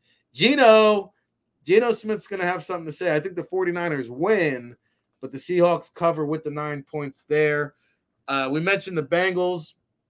Joe Burrow's not going to commit 5 turnovers again. Cooper Rush is going to be a disaster. Give me the Bengals -7 there. The Broncos -10 over the Texans. Listen, I like the Texans. I think they have a long shot to maybe even pull off the victory here. Give me the Texans and 10 points, double digits in week two after a poor performance by the Broncos in week one. I like the Texans there. Maybe sprinkle some money on the money line. You never know. I will say this. The Raiders at home, they're going to look to bounce back. They're ready for a vengeance coming off that loss against the Chargers. We saw the Cardinals give up a lot of points, against the Chiefs. I think it happens again. Raiders cover the 5.5. Packers -10 against the Bears. I think the Bears are going to be in this game. Packers will win. I'm not going to lay the points, though. Give me the Bears plus 10 on the road. Bills also laying 10 against your Titans. Are you kidding me? With Derrick Henry and that offense, they're going to look to milk the clock. Give me the Titans and the points plus 10 against the Buffalo Bills. And your last one for the week, of course, is Monday night. I think there's a doubleheader on Monday night. Not sure offhand who the other game is. I apologize, but I will tell you this. I'm riding the Eagles train, -2, 50.5 over under. Whoa! It's probably going to go over. We'll talk more about it on Monday, but for record-keeping purposes right now, -2, it probably could be another field goal affair. The Eagles did not cover the hook last week. -2, I think they cover this week. This game could go either way, though. I don't feel great about it. I'll take the Eagles -2. Man, 2 hours of power. We'll have to do better next week with the around the league. Again, 9-7 against the spread. 1-0 on the best bets last week with the Baltimore Ravens. I'm doubling down with the Ravens again. Best bet again this week. We'll come back on Monday. We got a lot of great guests lined up next week. If you liked what you heard and you saw from the Football Playbook, do us a great favor. Like the show.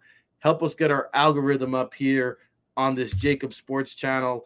And coming up next is the Sports Take with Rob and Barrett and Derek. So make sure you have the autoplay turned on. If you're streaming, watching online, or you're in the chat room, the autoplay will carry over to the Sports Take guys. Big shout out. We didn't get Tone's take today. He'll be back on Monday to break it down, chop it all up. Monday Night Football. Enjoy the football weekend. We got college football, NFL to talk about on Monday. Of course, Eagles, Vikings, Monday Night Football, and primetime action. Oh, baby. It's a can't stop, won't stop affair here on the Football Playback. Well, we'll see you all on Monday. Hey. We'll get you out of here. Adios.